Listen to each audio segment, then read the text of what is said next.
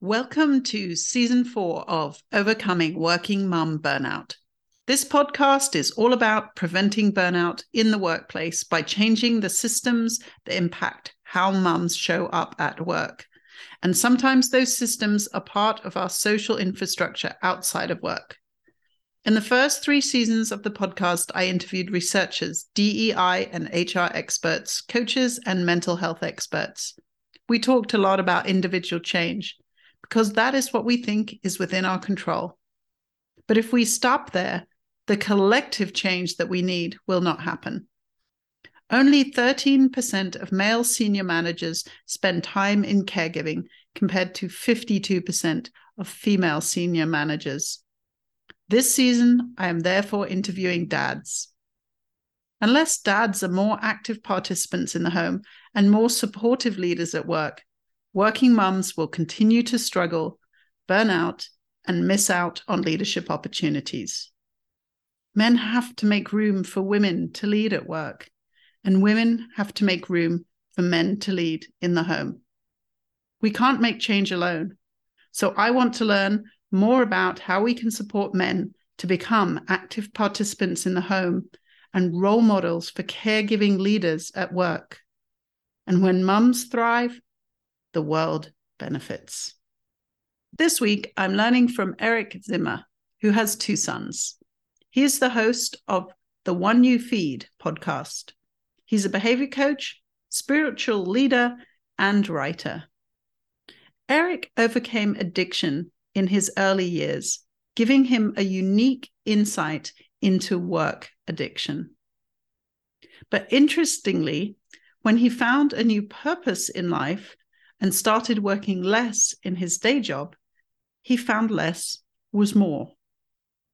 Eric talks about aligning our choices with our values and questioning the value of climbing the corporate ladder. Eric and I also had a fantastic conversation on his podcast, so check out The One You Feed. I hope you can learn as much from this conversation as I did.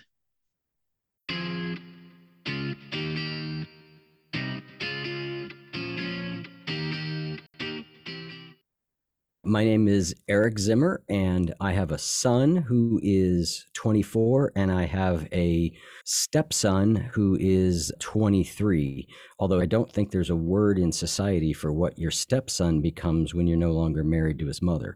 But for all intents and purposes, I raised him. He's my son. Do I even need to say stepson? But anyway, so I've got older boys. They're both out of college at this point. So my role is drastically reduced, even more reduced than I would like it to be. I think that's the parental dilemma, right? And we all go through it. So my role is definitely less than it used to be. I am the host of a podcast called The One You Feed, which is a pretty decent sized podcast. And then I create some programs that people who are in our community go through, a program called Spiritual Habits, another program called Circle of Connection. And I do some one-on-one behavioral coaching with people also. Great. And I so appreciate that behavioral perspective.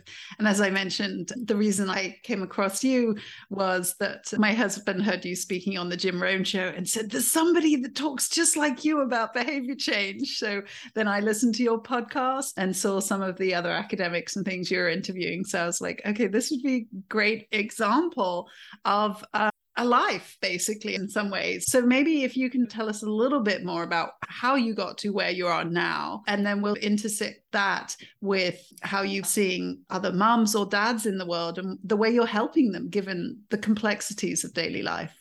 Yeah, there's a 6-hour version of that story, and there's a 4-minute version of that story. So I'll stay closer to the 3 to 4 minute version. At 24, I was homeless. I was a heroin addict. I was looking at going to jail for a long time. So I was not doing well.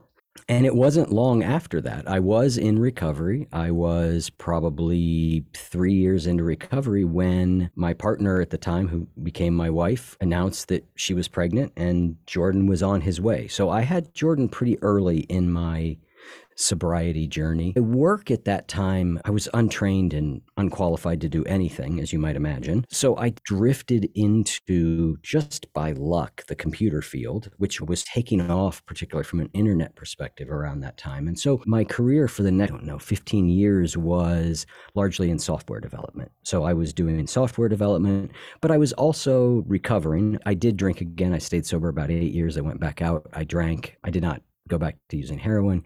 And now I've been sober again 15 years. So in there, I'm raising Jordan. I'm working on staying sober and recovering and all the elements that go with that. And I'm working in the software field. And then 15 years ago, I started a solar energy company, and which I was enormously unqualified to do also. And I did that, and we had a few good years, but it was just not the right timing. Ohio wasn't the right place. There were a bunch of reasons that just didn't work out. There was a lot of political things that changed in the middle of what we were doing. And when that company failed, when I finally decided, I don't want to do this anymore, I was very disheartened. And I just didn't want to do it anymore. So I was back doing consulting in the software development world, which is when I started the podcast. I started it for a few different reasons. One was I just needed it. I was in my second marriage, and that marriage was not good, but we were very committed to our boys, so we were both there. And so I was not in a great place. I realized I was reading these kind of books anyway. Why not have a conversation? And then my best friend Chris was an audio engineer, and I thought it would be a way for him and I to spend more time together. Because one of the things I think a lot of parents will relate to is your social life changes. And my best friend Chris never had kids, so we never intersected in that way. I missed him. And so it was an opportunity to do that. So that's what started the podcast. I didn't start it as a career. I just started it as something to do. But over a number of years, it became possible that that could be my career. And I realized I truly loved it. And now I do this kind of stuff full time. Great. Thank you for that. And actually, just thinking about some of the same reasons that I originally started my first podcast, Women Behind the Wrinkles, was the same. I was missing speaking with older women who I had worked with for my whole career. And I was missing speaking with one of my colleagues who, again, I didn't intersect with, but we did the podcast together. So again, I think it's so important that it does provide this connection, but also in terms of really finding more of a purpose in life. And the reason I ask about that is not just as a sort of general, purpose is something, but really in relation to burnout. And if you have any stories about managing burnout or trying to prevent it, because it's definitely a different experience than the addiction you had, but trying to recover and maintain habits is something that's extremely difficult. So I could see that it could lead to burnout. But really, in this process of finding, say, a purpose, for me, that is part of burnout. It's either part of burnout recovery because it's something that we need to know. We need to find our tribe and we need to find a purpose to help us. Or actually it's something in the workplace when there feels like there's no purpose to your work and you're really misaligned with that. It's really related to one of the causes of burnout. So that's why I ask about it rather than just, do you have purpose? Which I feel sometimes is how it's spoken about. It's important. Yeah. And I think you can also have purpose and get burnout. I agree. It's an important ingredient in all of that. But just because you have purpose doesn't mean you don't get burnout, or just because you like what you do doesn't mean you don't get burnout. Like I said, 4.5 years, I launched this podcast. I launched a coaching business, and I had a very demanding job. I was a senior director at a Fortune 100 company. I had a lot going on, and I had teenage boys through some of this. I think the burnout kind of hit me to the extent that it did a couple years later. It was a couple years into doing my company. Now I'm doing what I love full time, what I said I wanted, what I worked so hard to get to, and oh boy, maybe I'm a little burnout. So I think you can find it either way. But purpose is important. And here's an interesting thing about purpose that I think, just as you were talking, I was thinking about, which is, so I'm working in this role and I've got this podcast, and the podcast is where I want to go. It's the thing I want to do. I'm aiming at that. And I think we have this sense sometimes that if we're trying to be somewhere, especially professionally, different than where we are, that the best thing we can do, and I think this is somewhat subconscious, is to really not like where we are, because then that will propel us. That turned out to not work in my case.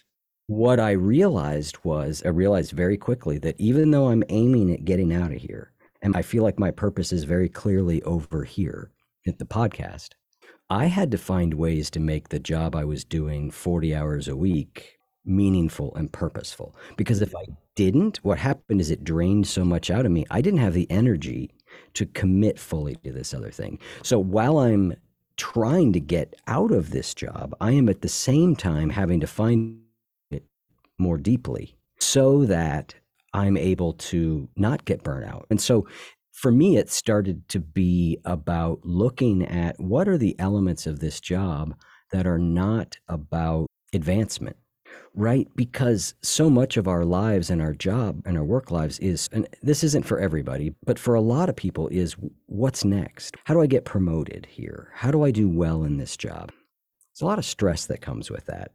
And when I suddenly realized that was not my goal anymore, I was able to look for what meaning is actually here in this role. And strangely enough, I think I got better at what I did. I'm wanting to get out, and they're giving me more and more bonuses to try and keep me, for me to stay, because I'm doing well. But in one sense, I'm giving less to it than I ever have.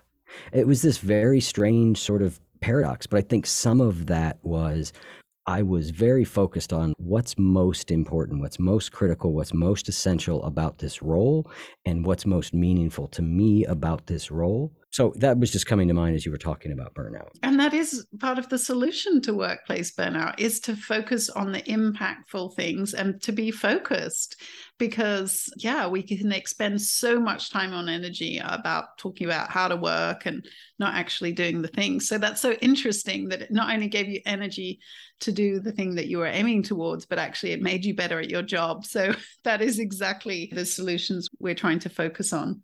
But one of the things that made me think about this is to ask a slightly different question, but to focus on your experience, which is, in your experience of recovering from addiction, we also talk about work being an addiction.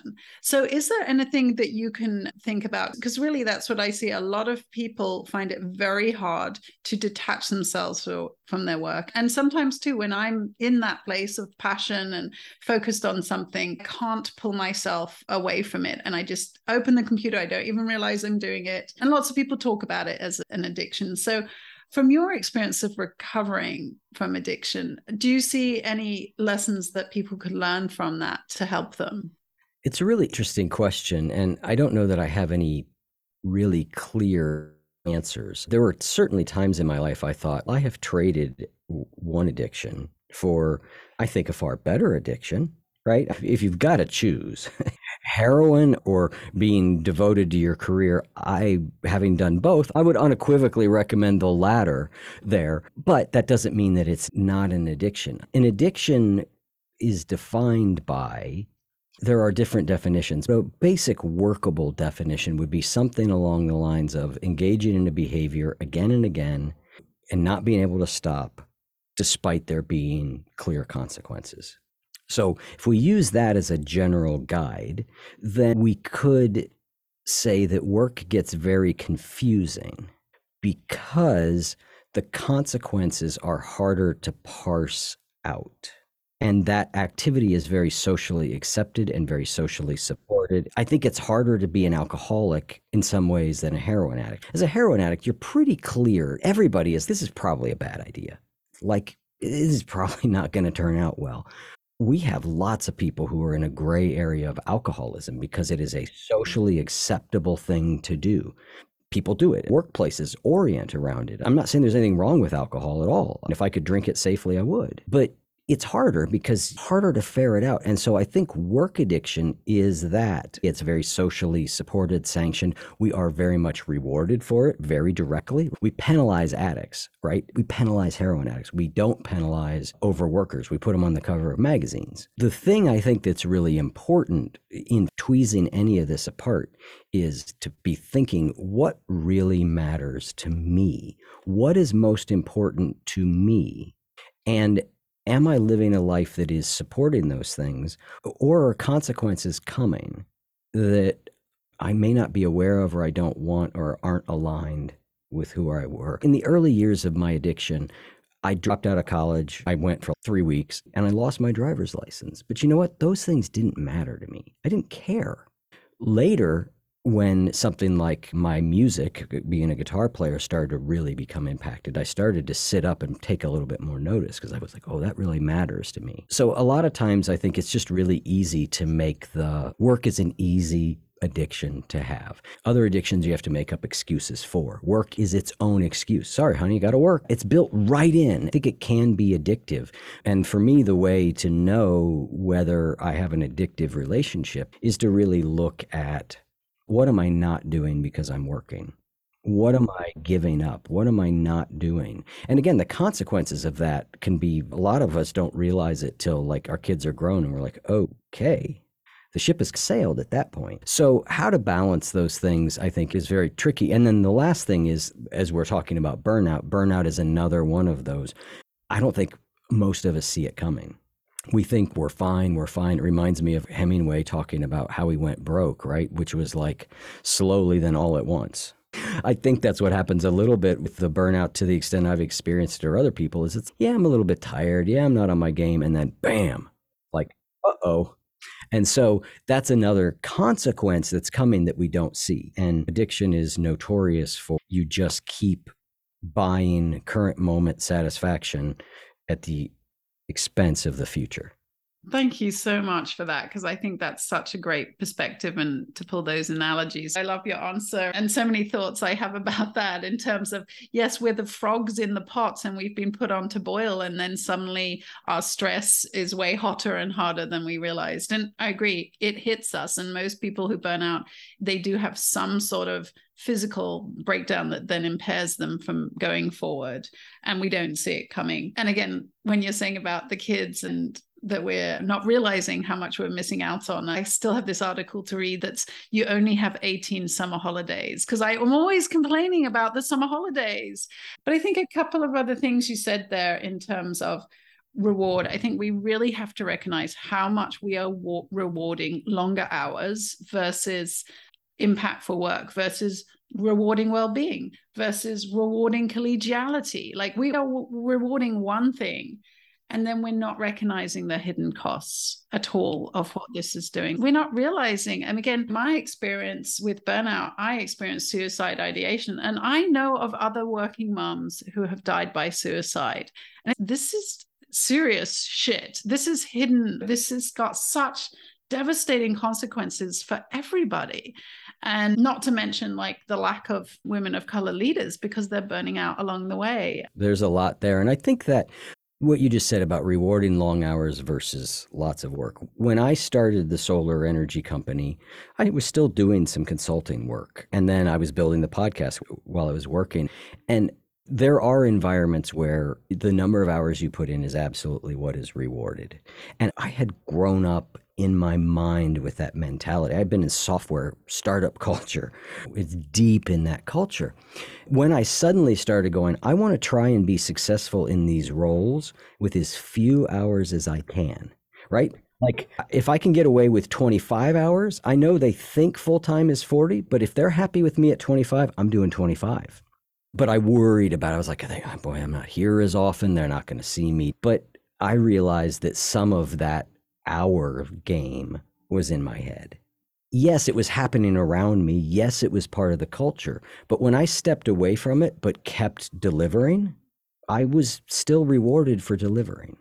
Now, there's a reason there. You got to play some of that game a little bit. It was the same thing. Every email chain that went around, I thought I had to weigh in on it or else people wouldn't know I was there. When I suddenly went, I'm not responding to nearly as many emails as I used to. I just noticed it. No one cares. And again, I'm not saying that's everywhere, but I do think it is worth looking at our own roles and really thinking about, is there a way to do this and achieve what the real goals are, which we're often not even incredibly clear on? What are the real goals? Is there a way to do that with less time? And I think there are sometimes options. I was able to find them because I was driven by this deep desire because I wanted that time.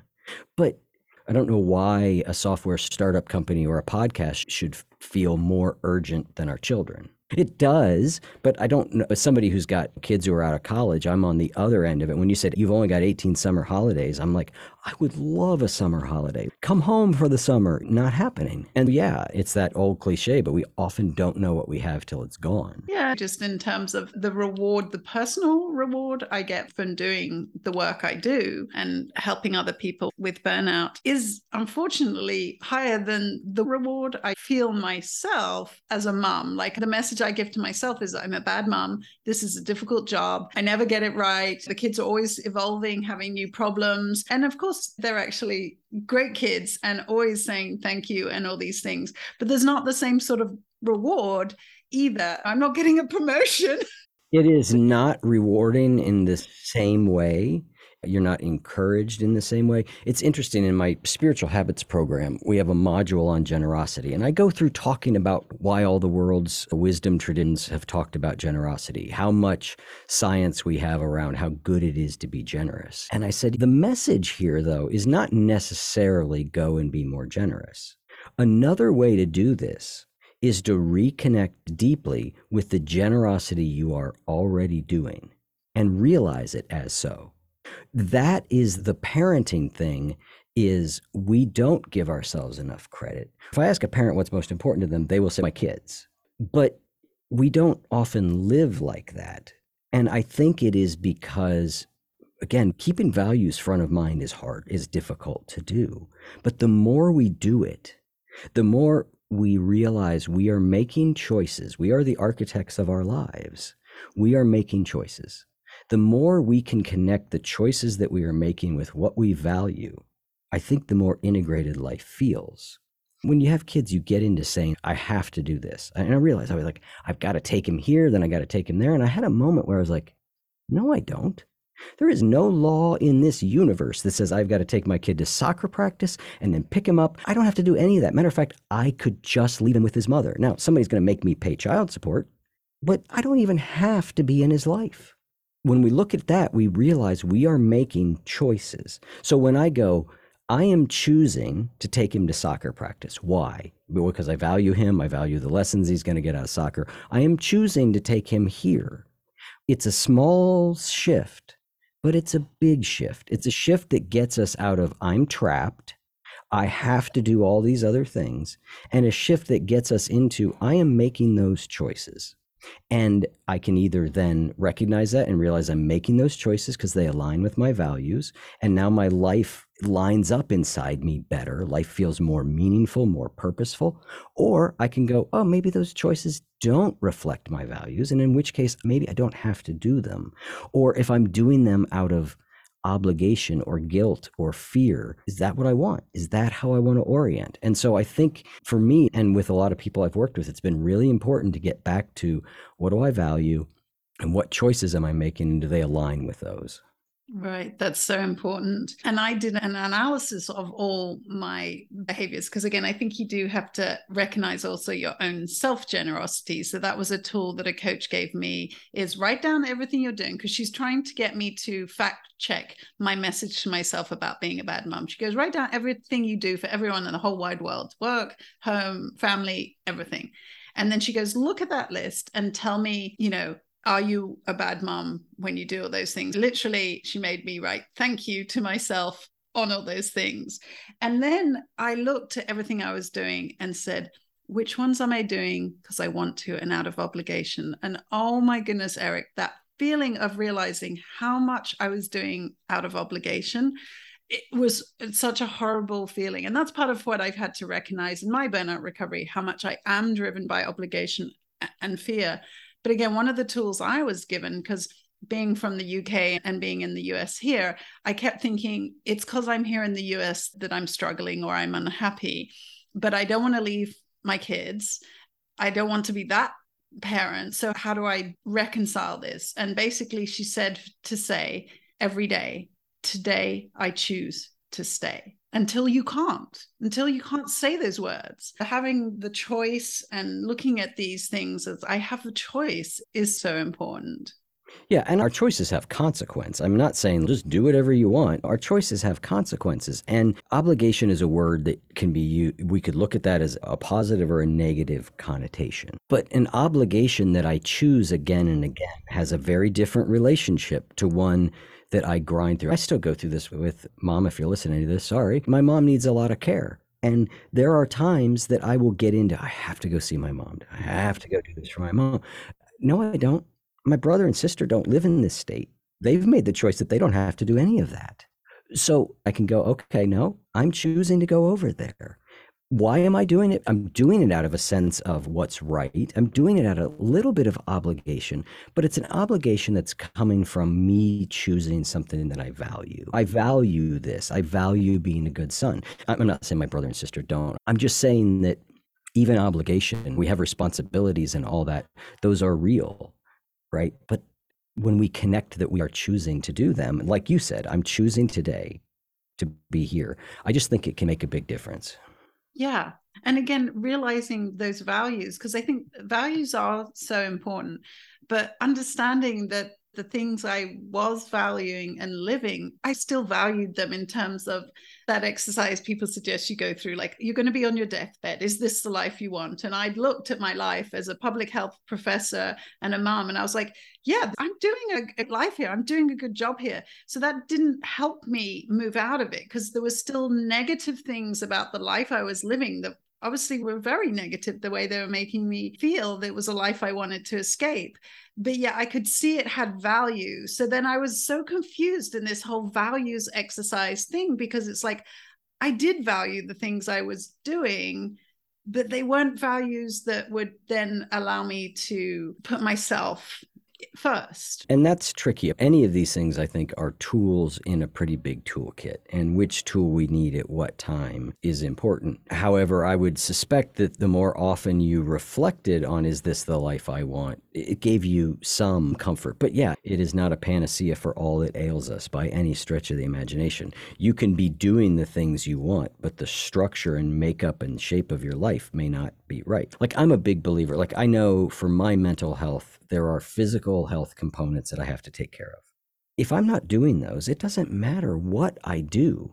Value, I could be doing values work. I feel like crap. Like, I have figured out after a certain number of years, there are certain things that I need to do to take care of my mental and emotional and physical health, that if I don't do them, no amount of anything else really makes up for it. And so this is part of what's so tricky, is you try to line up a number of different things while you are living a life that is jam-packed and full. These challenges are real. There's a reason that so many people are struggling. It's because we are in a system that is very difficult to navigate. And I think it's sometimes important to realize that we take this as such a personal failing, but there are systemic issues that are at work here too. So we can't necessarily change those, but we should, and maybe we should try, but at the very least, we should recognize them as impacting upon us. And then we start to take our own quote unquote failings less personal. Yeah. And I think that's so important around burnout in the workplace, because basically employers are saying, do self-care. And people are doing self-care and then they're still burning out. So for example, I would focus on my physical health, exercising and those things, and never paid any attention to my mental health. But you can pay attention to both. And like you say, it can be the conditions at work that are leading to your burnout. But when the message from your employer and the message from, unfortunately, US society as a whole is, you as an individual are to blame for this. And yes, we have power, we have control, and those are so important.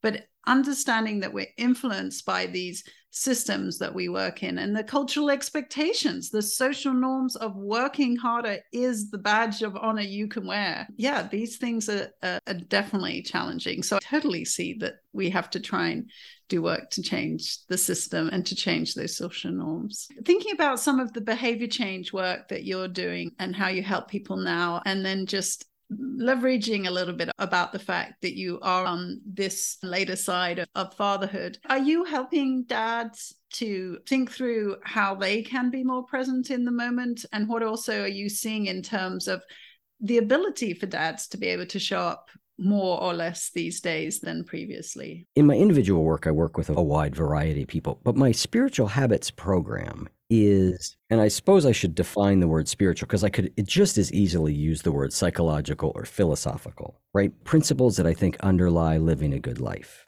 And the reason I call it Spiritual Habits is because I'm taking these core principles that I think, again, all sort of wisdom and philosophical traditions have said are important, and I'm marrying it with behavior change science. Because what I'm trying to do is figure out, and I've not fully solved the problem, I think I've made a nice start in it, is how do we bring more moments of meaning and connection and purpose and calm to the day-to-day moments of our lives? How do we take these things and put them through our lives? So you mentioned self-care. Self-care is an interesting example. Maybe a meditation practice is part of your self-care. It is certainly for me. It is for a lot of people. If you were to get to the point where you have a daily meditation practice, hats off to you. It's hard to do, but hats off to you. Good work. But you will know that you are still a long way, right? The problem with most of us is the minute we leave that container, we forget all about any of that until the next day because we are just off and running. So the question becomes, how do we actually, in the midst of a busy life, I'm not going to meditate for 2 hours a day. There's no more time. How do I bring that to the moments of my life? And yeah, I work a lot on that, trying to solve that question, because I think that is the fundamental challenge. I'm not going to a monastery, right? I'm not drawing from life. I'm right in it. And how do I work? And yeah, I do work with people on how do we interject more moments of presence in our life. I really appreciate that. But I also think it is about transferring these skills to different contexts. So, for example, I saw a great program on the Calm app from a professor in the UK, all about how to take mindfulness moments just before you enter a meeting, not for the same reasons that you're going to do the mindfulness meditation for yourself, say, in the morning, but basically because you're going to then say, am I going to come to this meeting with an open heart, open ears? So again, I think that is so important that we transfer these skills from our personal lives into the other very busy parts of our lives, because they can be applied and be so important. Yeah, that's exactly what I'm trying to teach people to do. My spiritual practice is Zen Buddhism. And in Zen Buddhism, there's not a spiritual part of your life and the rest of your life. There is no separation. No part of it is not, it's all one integrated thing. In AA, we used to say, practice these principles in all our affairs, right? Like, how do we do this stuff?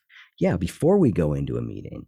And this gets back to where we started in some ways around, if I'm looking at some of my meaning at work, deriving from how I treat the people around me, the impact that I can have on the people around me, I have an opportunity to practice my value of kindness or compassion or love or whatever you want to call it, whatever your value, whatever your word for it is. I have countless opportunities to practice that throughout the day. It is there. Our life can be and actually is the path. And I do think that's so important because, again, I see mums who then do potentially leave their jobs because of burnout, and then they burn out as a stay-at-home mom if that's one of their options for a while. So again, we need boundaries in all areas of our life. So just as we touched on systemic and just thinking of your kids and the place they're at, what is it that you would like to see the future of home and work life looking for your kids, or whether that's then grandkids next? And so how do you think we can get there as a society? Well, first is the vision that you would like for that to be, and then how might you try to get us there? I'm flummoxed by the question of how to make big style change to society. What would I like to see things be is, I just think a world in which we are collectively more aware of the ways in which we are interdependent upon each other, the ways we influence and impact each other, and something that is not so relentlessly economically driven, something that really starts to recognize, like, that is not the only measure that's important. It is an important measure. People not living in abject poverty, it's a good thing, right? Abject poverty is terrible. As a world, we've done a good job of lifting a lot of people out of it, right? There are some metrics we could say the world is better than it's ever been, but we also can look at the really affluent countries and go, something is not right. Something is amiss. And I do think it comes from making more money being the most important thing. It's not that money has no role in happiness and well-being. It does, but not to the extent we think it does. And anybody who has been like, once I get that promotion, I'll be happy, knows what I'm saying is true. You get it and you are not happy. So my son is an activist and he is very interested in large-scale change. I am much more like interested in individual change, only because it just seems to be where my gift is, right? So when we start to think about what do we have to do as society, I don't know how to pull those levers. I do know, though, that a society is made up of people, and that when individuals, when we make the choice that we're going to value something else, we do have that freedom to value different things, to make different choices. They may not be easy choices. They may be choices that put us outside of the social norm to some degree, but we do have them. It's why we hear about, one of my favorite books ever is Man's Search for Meaning, the story of Viktor Frankl in the concentration camps, right?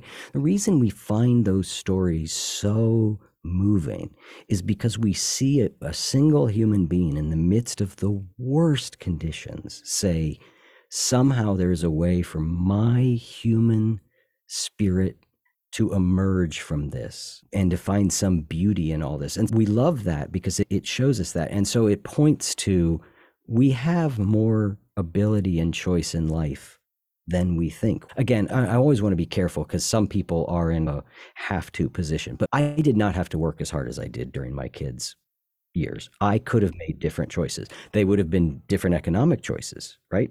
I would have lived in a different place, but I could have. That was in my power. But I was still bought into the next thing, the promotion, the bigger house, the next car, the private school. I was still bought into that thing. And I think I would do things very differently if the me today could go back to when my son was 3. I think I would make very different choices about what the center of our lives was about.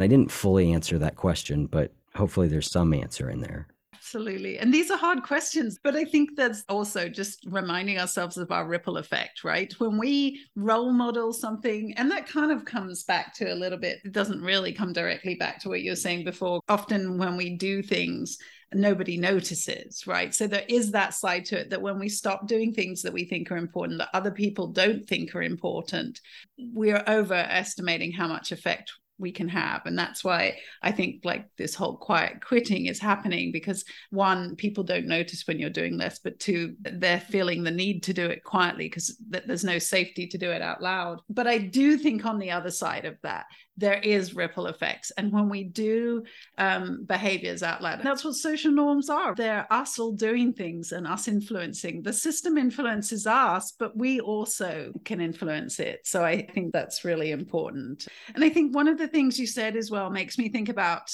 different generations, because again, you said you enjoyed interviewing older people because of the wisdom they have. And I definitely had that draw as well. But as I think about generations, I think about previously it was about, can I get food on the table? And then it was, can we have a house that we own to live in? And then it was, okay, what other material goods, education, etc., can I provide for my family? And then I think I would say that was my parents' generation, the material goods generation. And then my generation is, how can I also express love to my children while providing them this security? And so I think each generation looks back and says what they didn't get. So I could say, yes, I got material goods, but I didn't get love. And whereas I'm giving love to my kids, but I think what they will look back and say, you didn't give me time. Oh, that is very profound. Yes, that is a really interesting way to look at the world. And I think you're right. I think my son would probably say that. Although, I mean, I tried, which is what every parent says. I tried, I did my best. Yeah, he played sports. I was at every game. That was my thing. I'm not missing one. I'm sorry, I got to go. I know that you are all still here working, but his lacrosse game starts in 15 minutes. But that's just me trying to reassure myself I did okay. Exactly. So sometimes I try to end asking dads, and maybe you miss this role, or maybe you still do them, is dad jokes. Because again, in our house, we always say that dad's the fun one, but I'm actually the funny one. And there isn't such a thing as a mum joke because they're all good. So total stereotypes here, but this is a heavy discussion we're having and there's so much depth to it. But at the same time, I really value that my husband does bring in the fun side of things as the seriousness of which I also bring in. So do you have a favorite dad joke? I have a favorite joke I enjoyed telling my kids and I enjoyed them attempt to retell it. So I'll go with that one.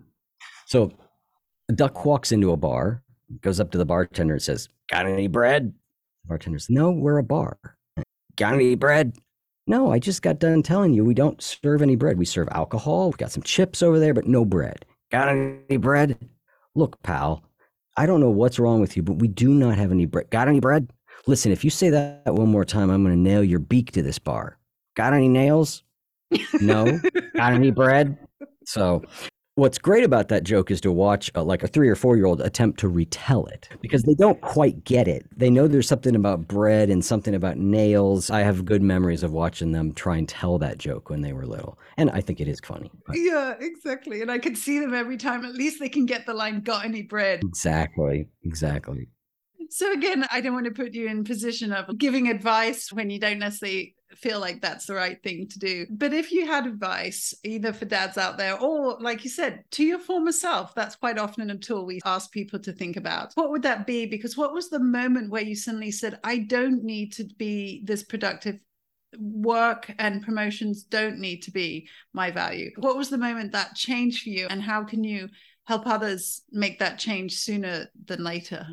It's a really good question that I don't want to give a flip answer to because it's easy to look back and say, that stuff's not as important. But at the moment, you don't know that. You're worried about security. You don't know what's coming. I just think that I would advise my former self, try and adjust your priorities a little bit so that you not only have a little bit more time for your kids, but you actually have a little bit more spirit for your kids, a little bit more energy. Because even though I think I did a decent job of being there time-wise, I wasn't always there. I think that would be the thing I would say is, you know what?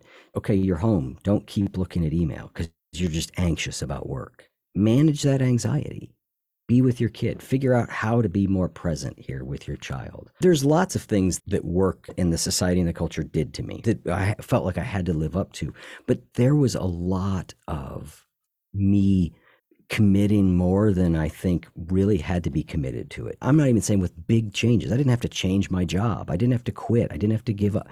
But there were ways that I think I could have said, you know what? Phone goes down at 6 o'clock and it comes back out at 9 o'clock. If I want to work after 9 o'clock, that's my business, that's my time. But these few hours, not only am I physically here, I'm going to work to try my best to be here more present with the kids, which is far easier to say than do. And then I think the other thing I would have probably advised my former self to do was find more activities to do with other parents and other families. I could have done that. And it was challenging because the communities we were in, I didn't relate with a lot of the people. I probably could have looked a little bit harder at that because I think that was an element of support that I did not tap into that would have supported me in not being so alone, not being so burnt out. I think I could have done more of that had I been more cognizant that that was valuable to do.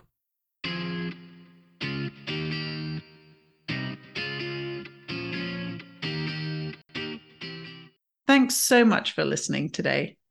Don't forget to check out my website, www.drjacquelinekerr.com, for your free guides to prevent burnout. Would you like to join a cohort of women like yourself who want to disrupt the status quo but are facing constant barriers and, like you, are beginning to wonder whether your approach will even gain traction? Have you experienced the supportive environment of executive group coaching, knowing you're not alone, and learning from others' mistakes and strategies, but you want to have more concrete goals and measures of progress? In conjunction with my leadership training, I'm facilitating small groups of women executives in peer learning collaboratives. This is a scientific process that it's used in medicine when important new recommendations need to be put into practice and there's likely to be pushback. Peer learning collaboratives leverage the supportive environment of group coaching, but with more targeted goals greater accountability, and a quality improvement process that measures impact through learning cycles.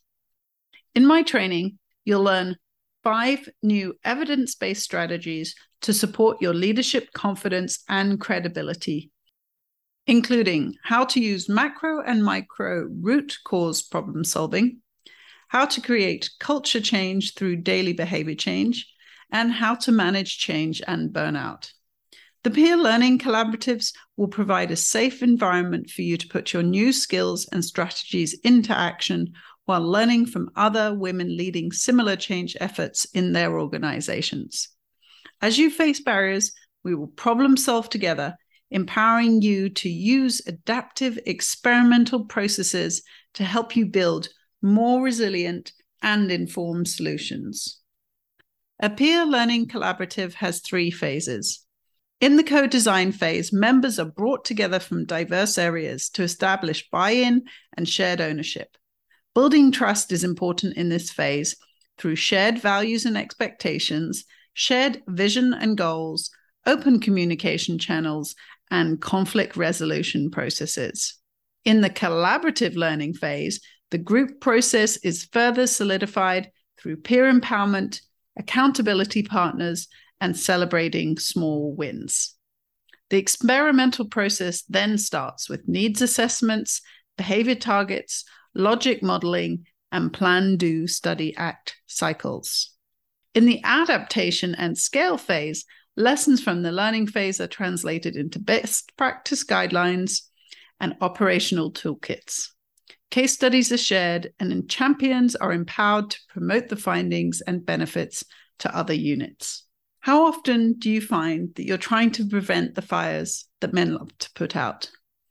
You're spoiling their quick fixes and save-the-day, hero-based approaches. Instead, you can see the forest and the trees. You want to disrupt the status quo with more collaborative, adaptable, long-term approaches that change how and why we work, bringing in flexibility and greater purpose.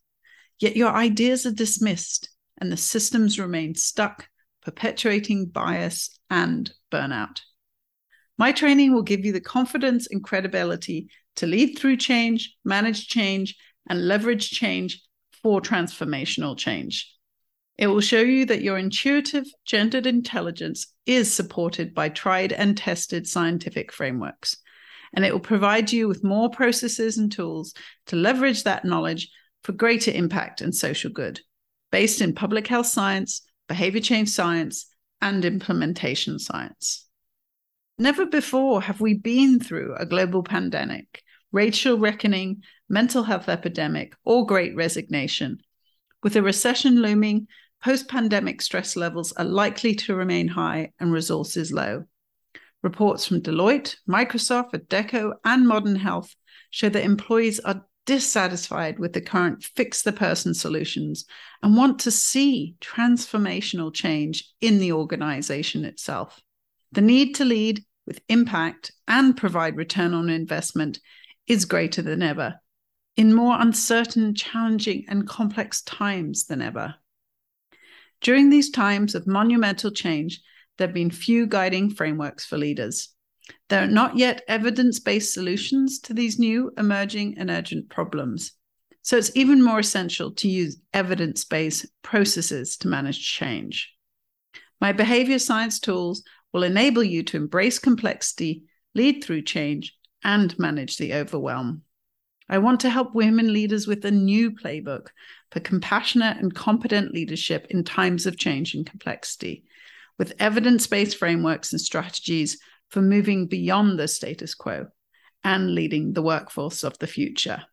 When you join a peer learning collaborative, you'll gain confidence, camaraderie, and compassion for the challenges you face. We will use scientific tools and processes to guide our progress, use behavior change strategies to keep us on track, and key indicators of change to evaluate our impact. Over a 12-week period, you'll set goals for the changes you want to see in your organization. You'll operationalize them as behaviors. You'll prepare your organization for change by creating a safe learning and growth culture. You'll roll out and measure what is working and why, and develop ways to overcome barriers to change. You'll share your progress and challenges with the other executive women in your cohort so they can benefit from your experience, so they can provide support and ideas for solutions, and so that together you can exponentially grow your learning, leveraging each other's adaptations and innovations to similar problems. The training and cohorts will be available in 2023. In the meantime, I have created a free masterclass to introduce you to the 5 key strategies, because change can be scary and you still might be uncertain about what it takes.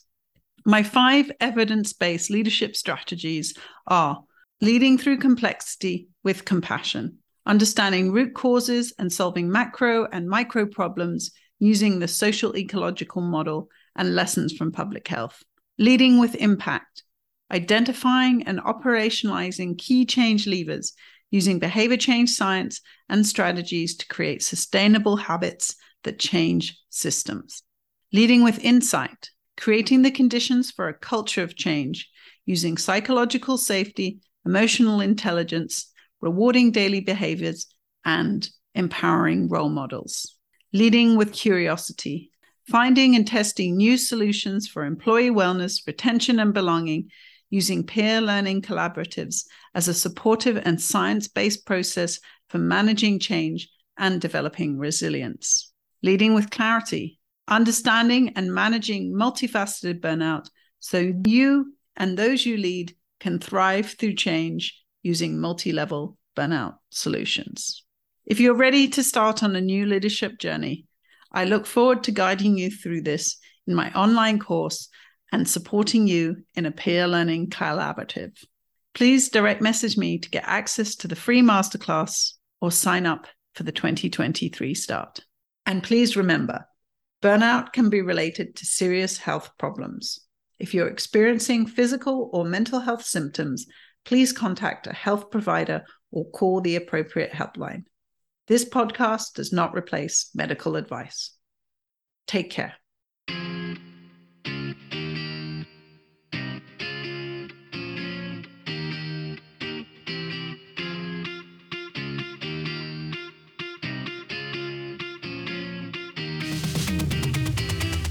Take control, you're a fighter.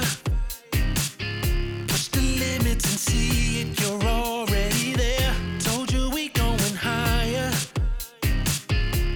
Stopping us, we're going in for the win, and we're gonna celebrate, then we're gonna do it all over again, and we're gonna rock this place, cause this is our day. We're gonna do it together, through any weather, rain, sleet, storm or hell. We're gonna prove it together, move it together, there's no option to fail. We're gonna do it together, through any weather, rain, sleet, storm or hell. We're gonna prove it together, moving together, there's no option to fail. Close your eyes, feel the power. Everything that you need and more is within, cause this is the hour. We're gonna give it our all and then win, and we're gonna celebrate, then we're gonna do it all over again, and we're gonna rock this place, cause this is our day.